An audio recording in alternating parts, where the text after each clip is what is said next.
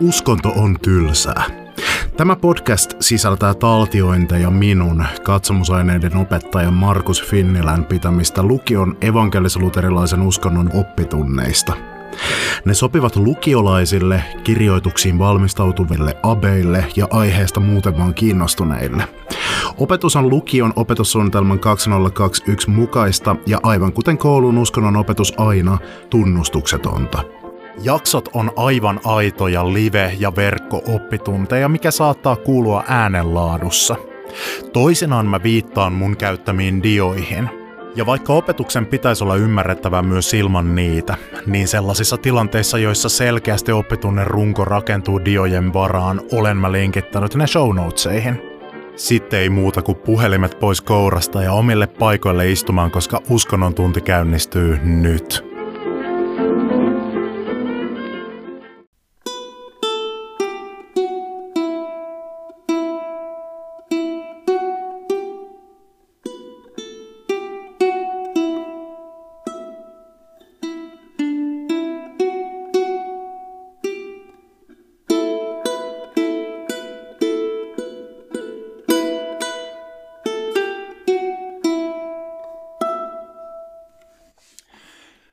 Se oli maailman vanhin biisi.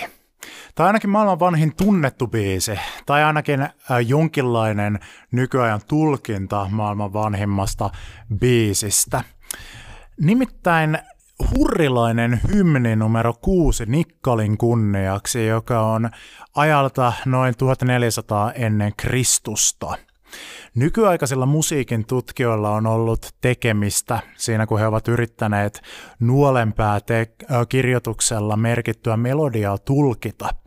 Eikä ole ollenkaan selvää, että mitä nämä merkinnät tarkoittavat, mihin säveliin ne viittaa, missä sävellajissa ollaan, minkä pitäisi olla oikea rytmi, eikä oikein mistään muustakaan.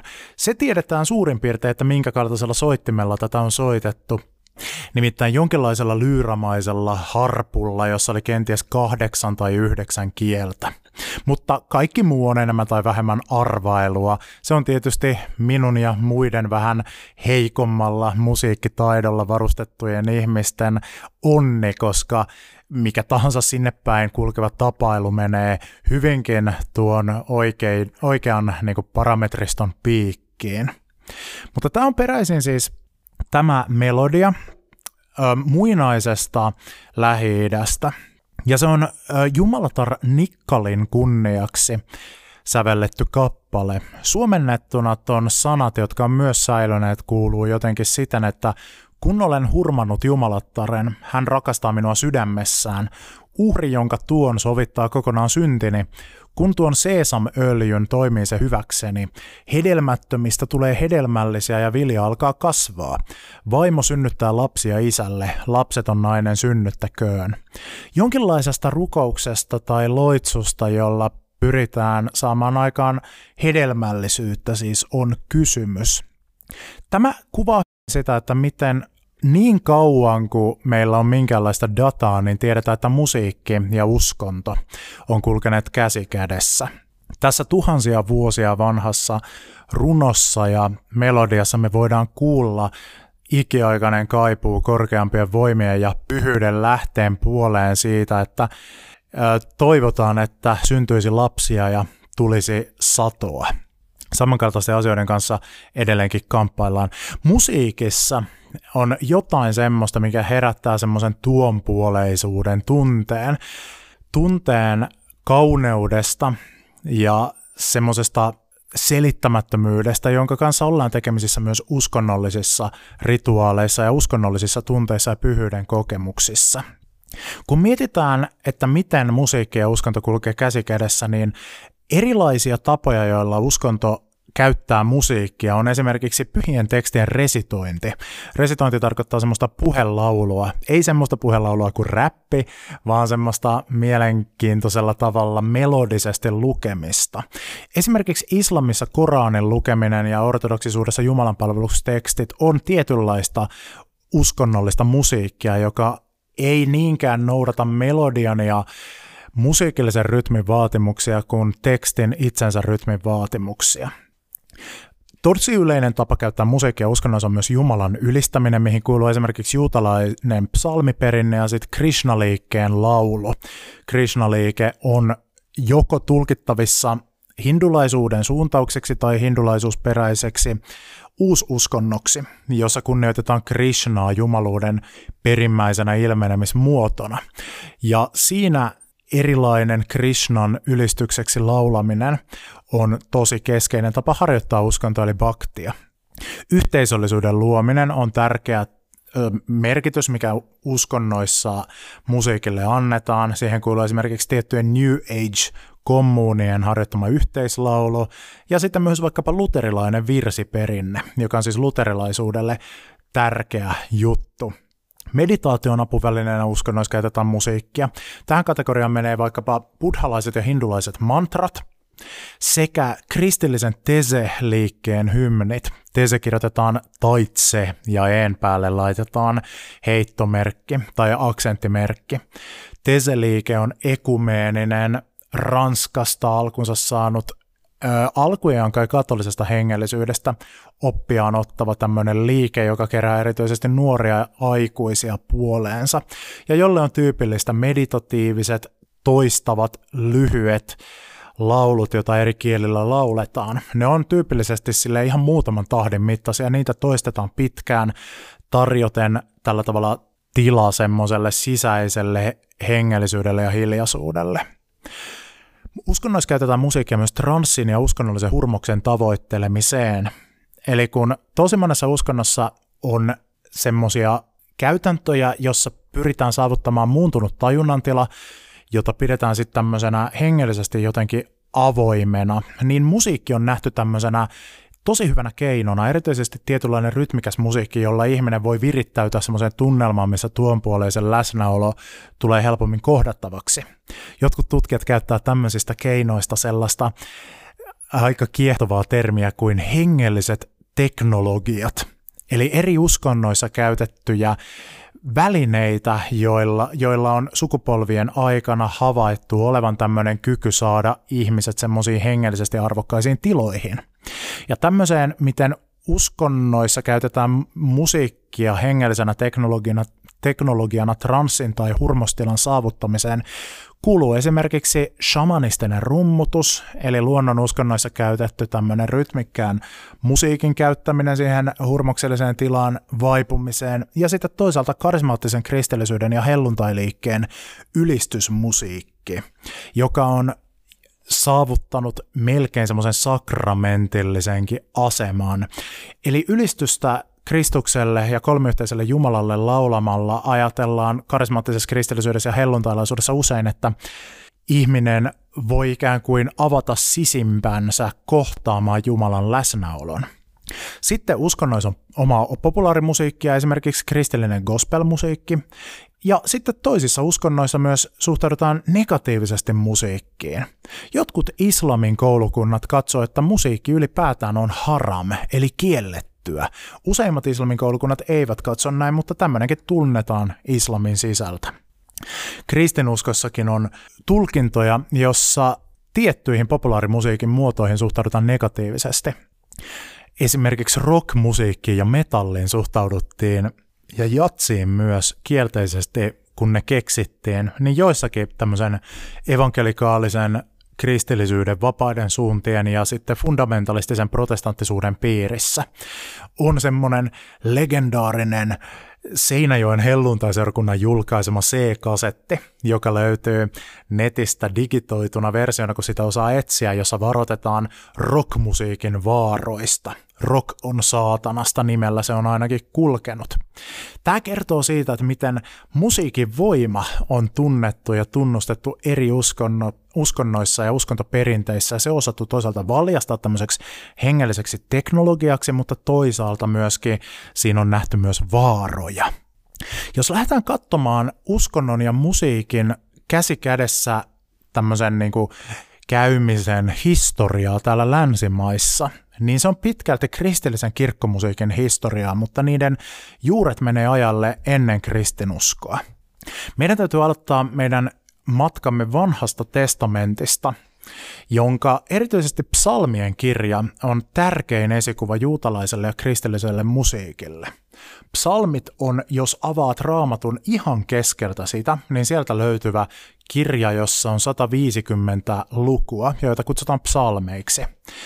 Ja niitä on käytetty sekä juutalaisuudessa että kristinuskossa sellaisenaan Jumalan palvelusmusiikkina, ja edelleenkin juutalaisuudessa niitä resitoidaan, samoin ortodoksisessa kristillisyydessä ja katolilaisuudessa ja luterilaisuudessa myös, mutta sitten ne on toimineet myös esikuvana sille, että millä tavalla tämmöistä hengellistä musiikkia tehdään.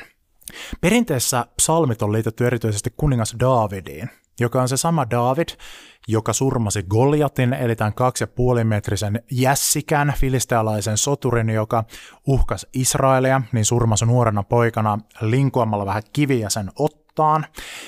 Ja David tunnetaan myös muusikkona, eli ra- raamatun mukaan silloin kun kuningas David ei irrotellut päitä vihollisiltaan tai tehnyt muita ajan tapojen mukaisia kuningashommia, niin hän sepitti runoja ja lauluja. No meneekö psalmien kirja Davidille? No ei siis historiallisesti todennäköisesti. Ehkä joitakin kohtia saattaa mennä. David nykyisen käsityksen mukaan on todennäköisesti historiallinen henkilö, mutta pikemminkin kysymys on siinä, että psalmit edustavat tämmöistä davidilaista, profeetallis-hengellistä rukouksen muotoa. Ja 150 psalmia sisältää siis tämmöisiä profeetalliseksi ymmärrettyjä lauluja, joista osa on ylistystä, osa on valitusta, osa on semmoista Jumalalle keskisormen näyttämistä ja purnaamista ja sellaisena ne antaa tämmöisen mallin siitä, että miten ö, kristillisyydessä ja juutalaisuudessa on Jumalan edessä ihan ok näyttää kaikkia tunteitaan ja että taide on siihen semmoinen arvokas keino. Psalmi 149 sanoo, että halleluja, laulakaa Herralle uusi laulu, kokoontukaa ja ylistäkää häntä te Herran omat, iloitkoon Israel luojastaan, riemuitkoon Sionin asukkaat kuninkaastaan, ylistäkö tanssien hänen nimeään, soittakoot hänen kiitostaan rummuin ja harpuin. Nämä runolliset sanakäänteet kuvaa sitä, että miten aina siellä varhaisessa juutalaisuudessa asti musiikilla on ollut tosi keskeinen rooli.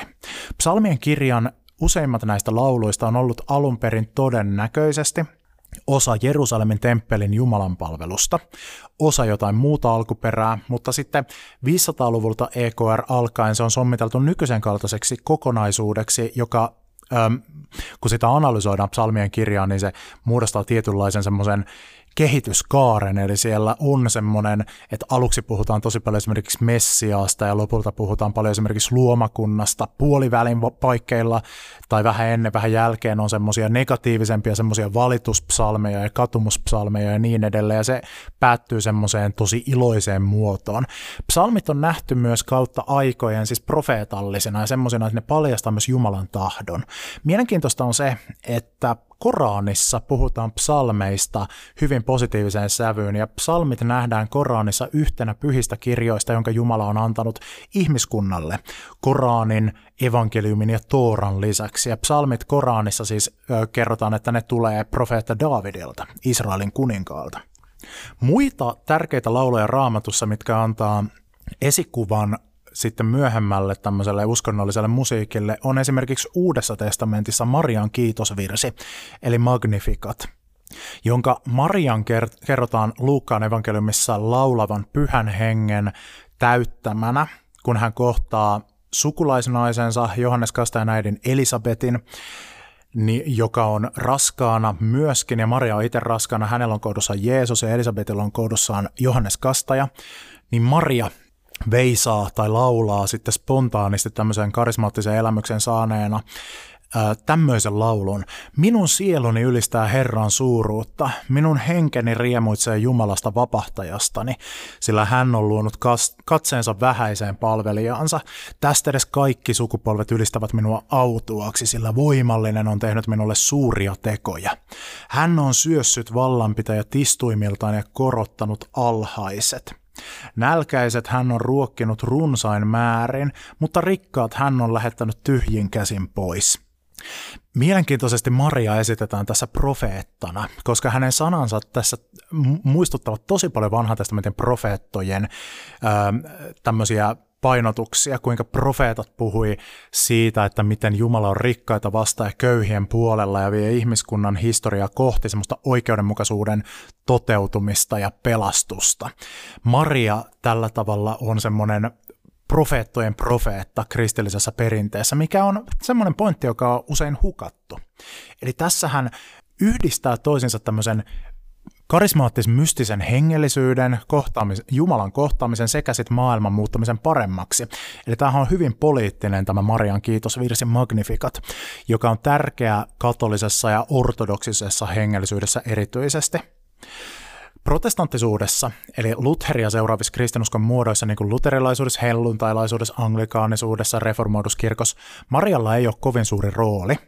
Ja protestanttisuudessa Mariaa vähän niin kuin vähätelläänkin, että no, katolilaiset ja ortodoksit ovat menneet vähän niin kuin raamatun vastaiselle tielle siinä, että he kauheasti kunnioittaa Mariaa ja fiilistelee sitä, että eihän raamatussa käsketä fiilistelemään mitään muuta kuin kolme yhteistä Jumalaa. No tähän katolilaiset ja ortodoksit monesti sanoivat, että ootteko protestantit lukeneet raamattua, että kattokaapa Marian kiitosvirta Luukkaan evankeliumissa, että siellähän Maria profetoi näin, että tästä edes kaikki sukupolvet ylistävät minua autuaaksi. Että ketkä ne on ne, jotka ylistää Mariaa? No ne on katolilaisia ja ortodokseja. Että protestanttien pitäisi tehdä parannus siinä ja alkaa ylistää myöskin Mariaa autuaaksi ja tämä Jumalan synnyttäjän asema palauttaa. Mutta tämmöiset niin perinteet muodostaa pohjan nyt kristilliselle musiikille ja sitä kautta siis länsimaisen perinteen tämmöisille länsimaisen musiikin uskonnollisille juurille, jotka on hyvin runsaat. Eli ne tulee tuolta juutalaisesta psalmiperinteestä ja sitten myös näistä Uuden testamentin hymneistä, niin kuin Marian kiitosvirsi. Ja siitä sitten lähti eri osissa kristinuskoa kehittymään musiikki vähän eri su- suuntiin. Siinä kristinuskon muodossa, joka oli itäisessä kristikunnassa ja josta kehittyi se, mitä me sanotaan ortodoksiseksi kirkoksi, syntyi semmoinen oman tyyppisensä kirkkomusiikin traditio, jossa ei käytetä säästystä ollenkaan, vaan ihmisääntä pelkästään. Ihmisääntä pidetään kauneimpana soittimena, koska se on Jumalan luoma. Tämä ei tarkoita sitä, että ortodoksien mielestä soittimet olisi syntiä, ei, siis ilman muuta ortodoksit voivat sa- ja saavat soittaa, heitä kannustetaan soittelemaan eri soittimilla, minkä kerkiävät, mutta kirkon sisällä ainoastaan ihmissääntä. Koska kirkkomusiikin pitää olla sillä tavalla, sen ei ole tarkoitus viihdyttää, vaan sen on tarkoitus ohjata ajatuksia kohti ikuisuutta ja kohti Jumalaa. Ja sen takia sen pitää olla jotenkin outoa ja poiketa muusta äh, musiikista. Se ei ole viihdettä. Koko ortodoksinen jumalanpalvelus on alusta loppuun laulua ja resitointia. Resitointi on siis sitä tekstien lukemista silleen puhelaulutyylillä. Ei räppäämällä, ortodoksiset papit eivät räppää, vaan he resitoivat. Pois lukien saarna kautta opetuspuhe, eli se on ainoa kohta, joka ihan vaan silleen puhutaan. Ortodoksisessa kirkkomusassa on kaksi päälinjaa. Bysanttilainen perinne, jossa on yksiääninen mieskuoro, ja sitten venäläinen perinne, jossa on moniääninen sekakuoro yleensä.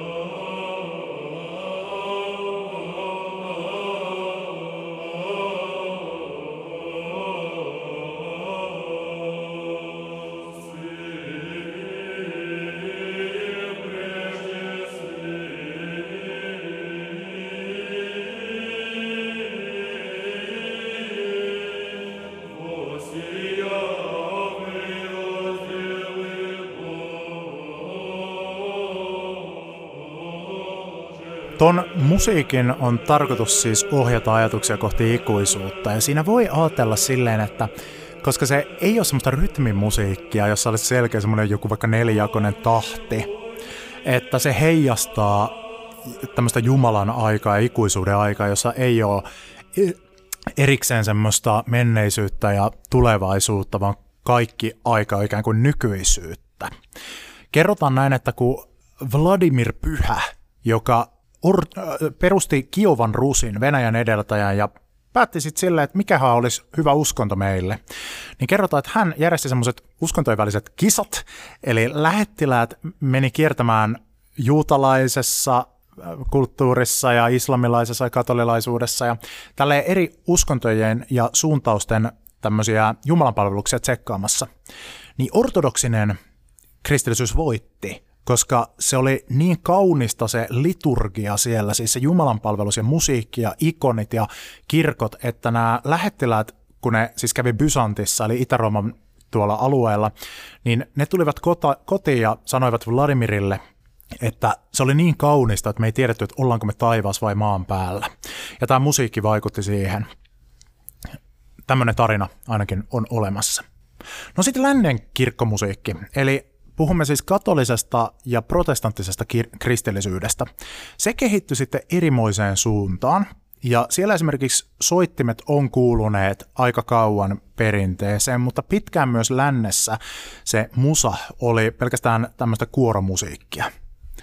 Katolisessa kirkossa 600-luvulla kehittyi semmoinen kirkkomusiikin tyylilaji, mitä kutsutaan gregoriaaniseksi lauluksi, ja se on yksi äänistä. Ja se oli keskiajan katolilaisuudessa se valtavirta. Paavi Gregoriuksen mukaan nimetty. No sitten 1400-luvulla, eli siinä keskiajan ihan lopussa, sen rinnalle syntyi moniääninen kuoromusiikki. Eli vähän sama meininki kuin toi venäläistyylinen ortodoksinen musiikki, jossa kuuluu monta eri ääntä. Niin se sitten syntyi siihen rinnalle. No noi gregoriaaniset laulut kuitenkin säilyi semmoisina kansan äh, tai, tai niin kuin seurakunnan laulamina, koska ne moniääniset laulut ja hymnit, ne on tosi vaikeita, tarvitsee musiikillista koulutusta, että niitä osaa laulaa, mutta sitten sit ne gregoriaaniset laulut on helpompia. Niin ne on sitten säilyneet, tai ne säilyivät sitten myöhäiskeskiajan katolilaisuudessa ja sitäkin myöhemmin semmoisena niin seurakunnan yhteisveisuina.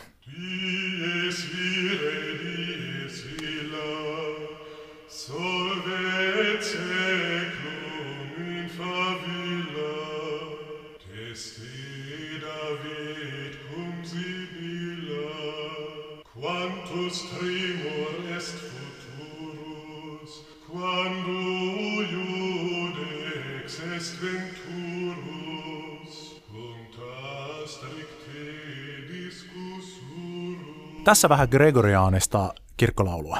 Se oli Dies Ire, Dies Illa, Dies Ira ja Dies Illa, maailmanlopusta, tuomiopäivästä, lopunajoista kertova sielun messuun, eli kuolleen vainajan muistoksi järjestettävään messuun kuuluva hymni löytyy myös evankelis-luterilaisesta virsikirjasta, niin kuin joitakin näitä gregoriaanisia hymnejä siellä on sitten säilynyt myöskin niin kuin reformaation eli uskonpuhdistuksen yli sieltä katolisesta ajasta luterilaiseen perinteeseen asti. Tämä Dies Ire, äh, on sävelletty myös muillekin sävelille. Tämä on tunnetuin näistä, tai, tai ehkäpä semmoinen niin klassisin versio.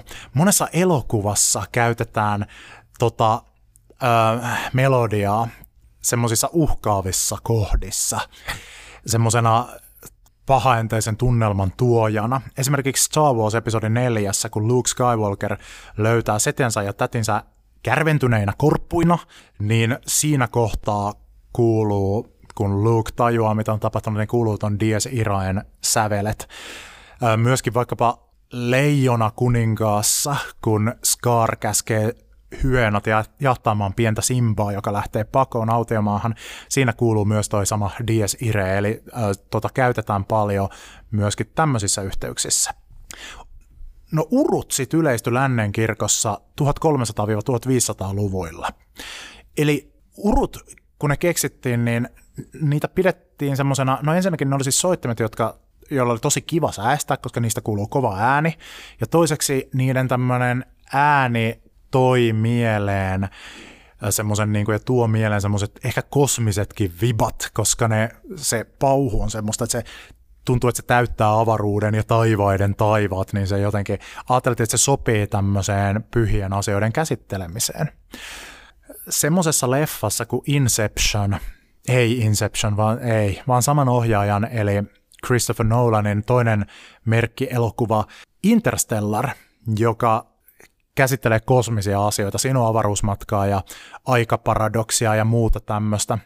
Siin, siinä sen äh, soundtrackissa käytetään tosi paljon urkuja, ja otetaan vaikutteita läntisestä kirkkomusiikista, mikä siis liittyy siihen, että miten ne on omiaan herättämään tämmöisiä kosmisia tunteita musta on hirveän hassua, että sitten ne urut jäi, jäi niinku päälle, että edelleenkin kun rakennetaan uusia kirkkoja, luterilaisia kirkkoja tai anglikaanisia tai katolisia kirkkoja, niin siinä on pakko laittaa aina ne urut, tai tuntuu sieltä, että se on niinku pakko.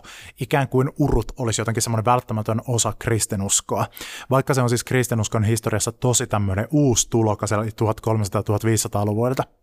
Ei ole vasta kuin reilu 500, reilu puoli vuosituhatta vanha tuossa 2000-vuotisessa uskonnossa. Se ei ole siis mitenkään pakollinen tai sen pyhempi soitin kuin muutkaan, mutta se on perinne, joka on jäänyt. No tämmöinen virsi- ja yhteislauluperinne on sitten kehittynyt luterilaisuudessa. Luther ja sen frendit oli sitä mieltä, että yhteislaulu on nerokas ja mainio tapa opettaa kansalle kristin oppia ja raamatun tarinoita ja myös lisätä semmoista yhteishenkeä. Ja Luther sepitti useita virsiä, joista tunnetuimpia on varmastikin Enkeli taivaan ja Jumala ompi linnamme. Kuvassa, joka tässä diassa näkyy, niin näemme kuinka Luther soittaa, onko toi nyt sitten luuttu ja perhe, perhe siinä laulelee samalla, perheen lapset siinä iloisina laulavat iskän kanssa. No, läntisessä taidemusiikissa kirkkomusiikki on tosi keskeinen osa klassista musiikkia. Ja klassisen musiikin moni sävelmä on ja teos on alkujaan osa kirkkomusaa. Ehkä merkittävin on tämmöinen säveltäjä tältä alueelta on viidenneksi evankelistaksikin joskus kutsuttu Johann Sebastian Bach, joka oli luterilainen kanttori – ja hänen sävellyksensä on luterilaisuuden kenties tärkein anti, mitä se on antanut maailman taideperinteelle. Tässä vähän Bachin musaa, Bachilta tämmöistä teosta pieni pätkä kuin Wahet aufrufts uns die Stimme –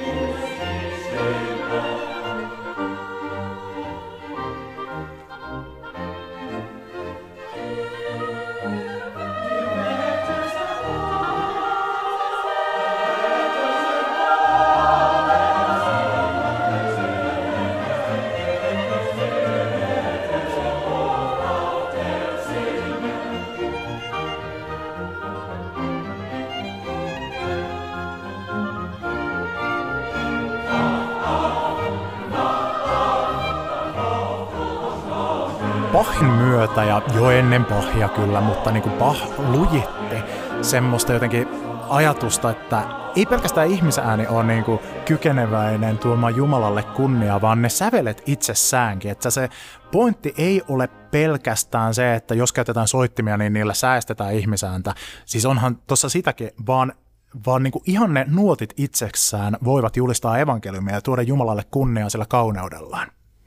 Ja on kaikenlaisia mystisiä tulkintoja Bachista, jonka mukaan niin kuin erityisellä tavalla pyhän hengen vaikutus kuuluisi Bachin musiikissa, ja tämä menee tietenkin tosi tämmöiseksi niin kuin keulivaksi tulkinnaksi, mutta se kertoo siitä, että miten niin kuin, häikäisevästä musiikista on kysymys, ja siitä, että minkälainen, mitä se ehkä kauneimmillaan ja parhaimmillaan voi olla tämmöinen uskonnollisesti inspiroitu musiikki laulut, mitä lauletaan näissä, siis sanat, mitä näissä lauletaan, ne on raamatun tekstejä ja luterilaisia Jumalan palvelustekstejä ja rukouksia. No sitten ehkä Bachin verrattava täysin toisenlainen läntisen kirkkomusiikin perinne on peräisin Amerikasta. Eli afroamerikkalaiset spirituaalit ja niiden vaikutus – olisi seuraava tämmöinen välietappi meidän matkassa länsimaisen musiikin ja uskonnon yhteenkietoutumisen varrella. Ja tämä poikkeaa nyt äm, monesta muusta musiikkityylistä sillä, että tämä on syntynyt semmoisia pyhiä tarkoituksia varten. Vähän niin kuin toi Bachin musiikkikin ja vaikka ortodoksinen kirkkolaulu. Afroamerikkalaisilla spirituaaleilla, joka on aivan totaalisesti niin kuin näiden aiemmin mainittujen viroinen, kun mietitään musiikkihistoriaa, mietitään semmoista asemaa kristillisyydessä, niin näillä siis tarkoitetaan Amerikan mustien orjien hengellisiä lauluja. Näitä on spirituaalit. Eli kun Amerikan historiassa on tämä järjettömän synkkä vaihe, jossa Afrikasta, etenkin läntisestä Afrikasta, kidnappattiin hirveästi ihmisiä, miehiä, naisia, lapsia, valkoisen väestön orjiksi, erityisesti Yhdysvaltain etelävaltioihin tai niille alueille, joista tuli nuo etelävaltiot, mutta myös pohjoisiin osavaltioihin, niin monet näistä orjista käännytettiin väkisin kristityiksi. Osa oli kristittyjä jo sinne tullessaan. Osa kääntyi vapaaehtoisesti, mutta siinä oli paljon sitä, että väkisin käännytettiin näitä tyyppejä. Ja se oli siis hirviömäistä ja brutaalia. Ja Amerikan mustasta väestöstä iso osa polveutuu noista orjista. Ja edelleen vaikka orjuus laitettiin laittomaksi Amerikan sisällissodan jälkeen, ja vaikka mustilla on ollut kansalaisoikeudet viime vuosisadan tuosta niin kuin melkein puolivälistä asti, vähän sen, sen jälkeen 60-luvulta eteenpäin, niin edelleen noi historian vääryydet vaikuttavat siinä, että musta väestö Amerikassa on keskimäärin köyhempää, kärsii monista semmoisista sosiaalisista, yhteiskunnallisista ja terveydellisistä ongelmista paljon useammin, mistä valkoinen väestö ei kärsi niin usein. Ja se on seurausta siitä, että sukupolvien ajan yhteiskunta on tukenut valkoista väestöä ja sortanut mustaa väestöä. Aivan järkyttävää. No, toi orjaväestö, heitä siis vietiin valkoisten kirkkoihin, mutta he ei saaneet osallistua ihan niin kuin samoihin, samalla tavalla Jumalan palveluksiin, eivät päässeet papistoon tokikaan, joutuivat kuuntelemaan vähän niin kuin eri osassa sitä saarnaa. Ja siellä paljon siis valkoisten kirkoissa se saarna oli sitä, että että hei, että orjat, alistukaa asemaan, että tämä on Jumalan teille tarkoittama asema, ja perusteltiin sitä orjuutta raamatulla. Moni näistä orjista kuitenkin löysi sieltä raamatun sanomasta, kun he itse luki raamattua ja kuunteli sitä julistusta, niin he löysi sieltä tavan vastustaa sitä orjuutta. Löysivät sieltä Jumalan, joka olikin heidän puolella. Löysi sieltä tarinan siitä, kuinka Jumala on Jumala, joka vapauttaa orjia. Heitä puhutteli esimerkiksi vaikkapa Mooseksen tarina, Exodus, jossa Jumala vapauttaa hebrealaiset orjat Egyptistä ja vie heidät luvattuun maahan. Ja he alkoivat, alkoivat ajattelemaan näin, että ne valkoisten kirkot, joissa heitä yritetään saada pysymään orjina, ne ei ole mikään oikea kirkko, vaan heillä oli omat Jumalan palvelukset, tämmöinen varjokirkko sitten ominpäin äh, siellä niin kuin, tota, tämän valkoisten Jumalan palveluksen jälkeen. Ja siellä se usko, mikä syntyi, oli hyvin semmoista yhteiskunnallista, vapautukseen tähtäävää. Se oli semmoista, missä Jumala nähtiin mustien asemaan samaistuvana. No tässä syntyi myös sitten heidän omat hengelliset laulunsa, eli spirituaalinsa, jossa oli vaikutteita länsiafrikkalaisesta perinteisestä musiikista, jonka vaikka heillä oli katkaistu se yhteys sinne heidän ö, esivanhempien maihin ja identiteettiin ja hengellisyyteen ja ö, sukuihin, niin kuitenkin esimerkiksi niitä rytmejä ja niitä semmoisia sävelkulkuja säilyi jonkin verran. Ja syntyi tämmöisiä spirituaaleja, joita laulettiin esimerkiksi tämän orjatyön lomassa. Ja niissä on monesti semmoinen hengellisyyteen yhdistyvä semmoinen yhteiskunnallinen puoli. Vähän samalla tavalla kuin mikä siinä Marian kiitosvirressä Magnificatissa, jossa yhdistyy tämmöinen profeetallinen kutsumus paremman maailman rakentamiseksi, köyhien ja orjien ja vangittujen aseman parantamiseksi, yhdistyy tähän niin kuin Jumalan pelastavaan työhön. Tavalla, mikä oli hukattu valkoisesta kristillisyydestä. Mä soitan pienen pätkän. Tästä tulee yli sata vuotta vanha nauhoitus tämmöisestä afroamerikkalaisesta spirituaalista, kuuluisesta semmoisesta nimeltä Swing Low.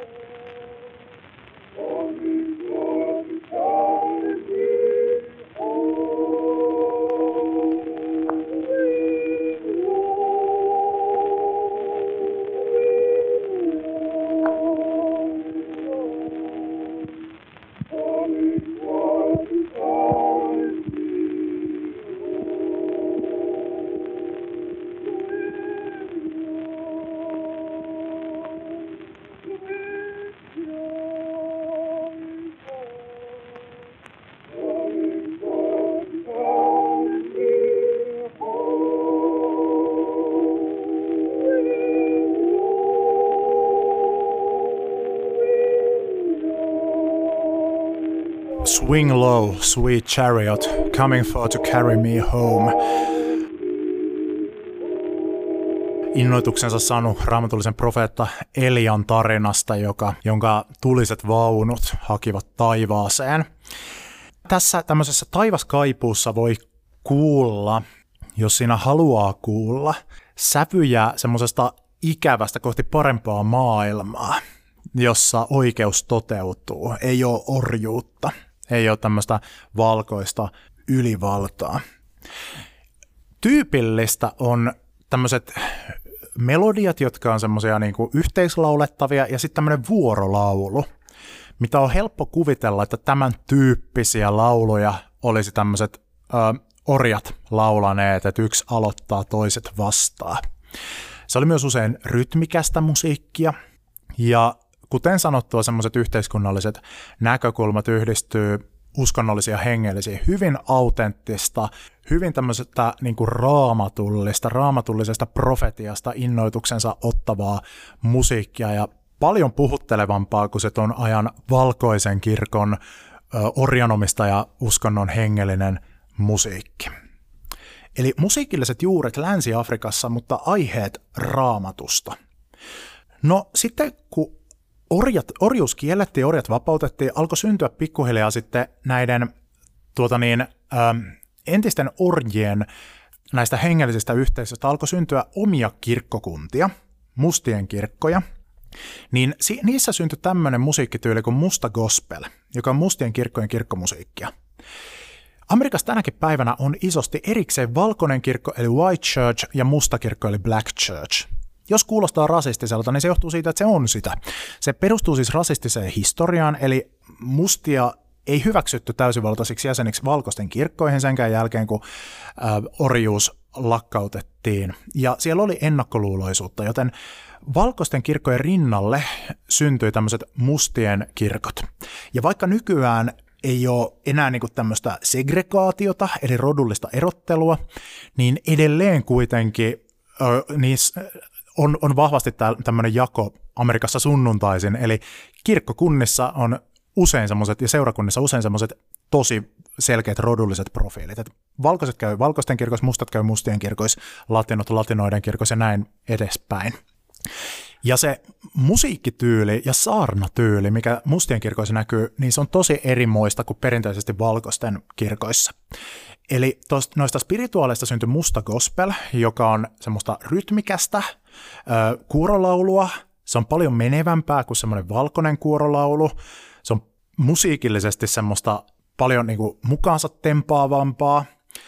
Se sisältää jonkin verran improvisaatiota, joka nähdään semmoisena niin kuin hengen vaikutuksena. Tunneilmaisua, tanssillisuutta on siinä mukana.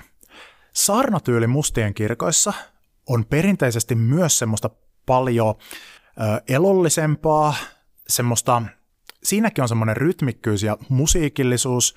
Saarnoissa monesti ö, saarnaan semmoisia tosi kovia kohtia, niin ryydittää kanttorin semmoinen urkujen soitto, ja se ei ole nyt semmoista, mitä sä ehkä kuvittelet kirkkourkujen soittamisella, vaan enemmän semmoista, siinä on vähän semmoista rock'n'rollia.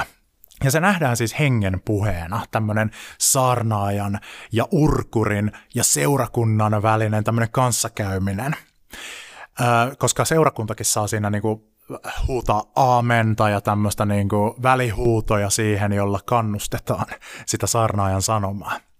Se, siinä on monesti semmoinen runollinen meininki, semmoinen rytmikäs, että on paljon vaikka alkusointua ja semmoista rytmikkyyttä. Huudetaan iskulause, seurakunta vastaa, urkure heittää parit soinnut, huudetaan seuraava iskulause, seurakunta vastaa, urkure heittää taas soinnut. Ja sitten se muistuttaa paljon raamatun, erityisesti vanhan testamentin profeettojen tekstiä, jossa on tämmöinen rytmikkyys ja myöskin semmoinen voimakas oikeudenmukaisuuden vaatimus. Eli siellä on semmoista yhteiskunnallista sanomaa, joka kumpuaa siitä mustan väestön kokemuksesta Amerikassa. No tämä musta gospel on vaikuttanut koko länsimaiseen musiikkiin ö, hyvin suuresti, koska kaiken länsimaisen populaarimusiikin, kuten bluesin, soulin, rockin, popin, R&Bn ja hip-hopin juuret on selkeästi mustassa gospelissa. Ei kokonaan, mutta isosti. Hip-hop vielä lisäksi on ottanut vahvoja vaikutteita myös tästä mustan, mustan kirkon saarnatyylistä. Eli varhainen hip-hop, varhainen rap oli semmoista tosi yhteiskunnallista ja semmoinen old school gangsta rap, jossa, jossa niin taisteltiin valkoisesta ylivaltaa vastaan, niin siinä on semmoisia tietynlaisia kaikuja tästä yhteiskunnallisesta julistuksesta, ja se muistuttaa se äänenkäyttö, se rytmikkyys mustien kirkkojen saarnatyyliä. Rock perustuu isosti bluesiin ja souliin, jotka puolestaan perustuu mustaan gospeliin. Eli tällä tavalla voisi sanoa, että uskonnolliset juuret ja kristilliset juuret näkyy vahvasti tai kuuluu vahvasti kaikessa semmoisessa populaarimusiikissa. No sitten tämä on puolestaan vaikuttanut takaisinpäin kristilliseen musiikkiin. Suomessa semmoista kristillistä populaarimusiikkia, eli kristillistä rockia, kristillistä hip-hoppia, kristillistä poppia ja niin edelleen, joka siis on musiikillisesti samanlaista kuin sekulaariversio, mutta aiheeltaan kristillistä, niin Suomessa sitä kutsutaan nimellä gospel – ja kannattaa olla tarkkana, siis englanninkielisessä maailmassa sana gospel tarkoittaa tätä, mitä Suomessa kutsutaan mustaksi gospeliksi. Eli tämmöistä ö, erityisesti mustien kirkkojen tämmöistä siis ö, kuorolaulu-tyylistä musiikkia, joka perustuu noihin spirituaaleihin. Mutta Suomessa gospel taas on laajempi käsite, pitää sisällään siis kaikenlaisen kristillisen populaarimusiikin. Ö, Kristillinen varhainen populaarimusiikki, eli varhainen gospel tässä suomalaisessa mielessä, Amerikassa ja muussa englanninkielisessä maailmassa sitä muuten kutsutaan contemporary Christian musiciksi, niin se on kehittynyt amerikkalaisessa Jeesusliikkeessä tai Jeesus-hippiliikkeessä, eli 1960-luvun tämmöisessä hippiliikkeen kristillisessä versiossa, joka otti vaikutteita The Beatlesilta ja muilta ajan kovilta bändeiltä ja artisteilta ja laittoi siihen sitten Jeesus-sanoman – tärkeimpiä vaikutteita on vaikkapa Larry Norman, joka oli tämmöinen Jeesus-hippiliikkeen keskeinen tämmöinen mies- ja kitara, rockari, uh, blues, ukkeli. Suomalaisen gospelin merkkihenkilöitä on esimerkiksi Jaakko Löytty ja Pekka Simojoki, joka kumpikin omaan musiikkiinsa ottaa vahvasti vaikutteita afrikkalaisesta musiikista, koska molemmat on ollut ö, osan elämästään Namibiassa lapsina ö, lähetystyössä – perheidensä kanssa, niin sieltä tulee semmoisia vaikutteita suomalaiseen gospeliin. Ö, hassu on se, että gospelmusiikkia vastustettiin erilaisissa kristillisissä piireissä, kun se tuli, koska sitä pidettiin paholaisen musiikkina. Paholaisen musaa yritetään tuoda kirkkoihin tämmöistä rockia ja rytmimusiikkia, eli, eli niin tuota, oikea Jumalaa pelkäävä, Jumalaa kunnioittava musiikki on semmoista hautajaistyyppistä musiikkia, mutta se on tänä päivänä hyväksytty osa kristillistä musiikkia ja semmoinen, mitä vanhatkin kristityt uskovaiset kuuntelevat mielellään. Samoin aina kun tulee joku uusi musiikkityyli, kun tuli kristillinen heavy metalli, Eh, sen varhainen pioneeri oli semmoinen bändi kuin Striper, joka myös sekulaarilla maallisella puolella on tosi suosittu ja arvostettu bändi. Sitä vastustettiin kauheasti ja kun tuli kristillinen hip-hop, niin sitä vastustettiin kauheasti. Jostain syystä näin aina tapahtuu. No sitten vielä viimeinen tämmöinen pointti, mikä kansi nostaa esiin tämmöisestä viimeisimmästä kehityksestä uskonnollisessa musiikissa on kristinuskon nopeiten leviävän suuntauksen eli helluntailaisuuden ja laajemman karismaattisen kristillisyyden moderni ylistysmusiikki. Tämmöisessä 2000-luvun alkupuolella ja 1900-luvun ihan loppupuolella syntyneessä musiikkilajissa, joka on vallottanut maailman kristilliset piirit, niin siinä on tyypillistä semmoinen, että sitä monesti lauletaan Jumalalle, eli biisit kohdistuu Jumalaan, ja usein seisalta ja kädet kohotettuina – ei, se ei ole mitenkään pakollista, mutta tämmöiseen niin kuin karismaattisiin kristillisiin piireihin kuuluu usein tämmöinen tapa ylistää Jumalaa seisalta kädet kohotettuina. Se kuvaa semmoista Jumalalle antautumista, se on tämmöinen niin kuin kehollinen tapa kuvata sitä, mitä ihmisen sisimmässä tapahtuu. Se myös nähdään usein yhtenä tapana pyrkiä pyhän hengen läsnäolon kokemiseen. Keskeistä tässä tämmöisessä ylistysmusiikissa on se, että se painottaa yksilön rakkaussuhdetta Jumalaan. Monet niistä biiseistä onkin semmosia, että jos vaihtaisi Jesus-sanan sanaksi baby, niin ne menisi ihan täydestä joinakin tämmöisinä rakkauslauluina tyttöystävälle tai poikaystävälle ja ne, tai seurustelukumppanille tai puolisolle. Ja ne niin tuota, siis on tosi tämmöisiä tunteellisia, tosi yksilökeskeisiä. Tärkeitä vaikuttajia tässä on esimerkiksi megakirkot Hillsong ja Bethel. Hillsong on australialaislähtöinen helluntaikirkko, jonka eri ylistysryhmien musiikit, niin niitä lauletaan ympäri maailmaa kirkoissa näitä biisejä. Ne on tyyliltään semmoista stadion pop rock tyyppistä yhteislaulua, joka on semmoista kevyttä, se on myös kevyttä yleensä teologisesti, monesti siinä on semmoisia toistuvia elementtejä paljon ja siis tunteellisuus siinä painottuu. Karismaattisessa kristillisyydessä siis yleisestikin tämmöiset hengelliset kokemukset ja uskon tuntuminen joltakin on keskeistä, tämä musiikki heijastelee sitä. Ja siinä oli tämänkertainen Uskonto on tylsää. Tämä ohjelma on spin-off mun toisesta podcastista Harhaoppia, joka sisältää epätervettä teologiaa ja vääriä vastauksia elämän suurimpiin kysymyksiin. Jos huomasit tässä jaksossa jotakin asiavirheitä tai muuta epäilyttävää, niin laita ihmeessä mulle sähköpostia osoitteeseen harhaoppia at gmail.com. Mä oon kiitollinen, jos teet näin, koska sitten mä pääsen lisäämään korjatut tiedot tämän jakson kuvausteksteihin jälkikäteen. Mutta nyt oppitunti on ohi, hyvää päivän jatkoa, ei läksyä.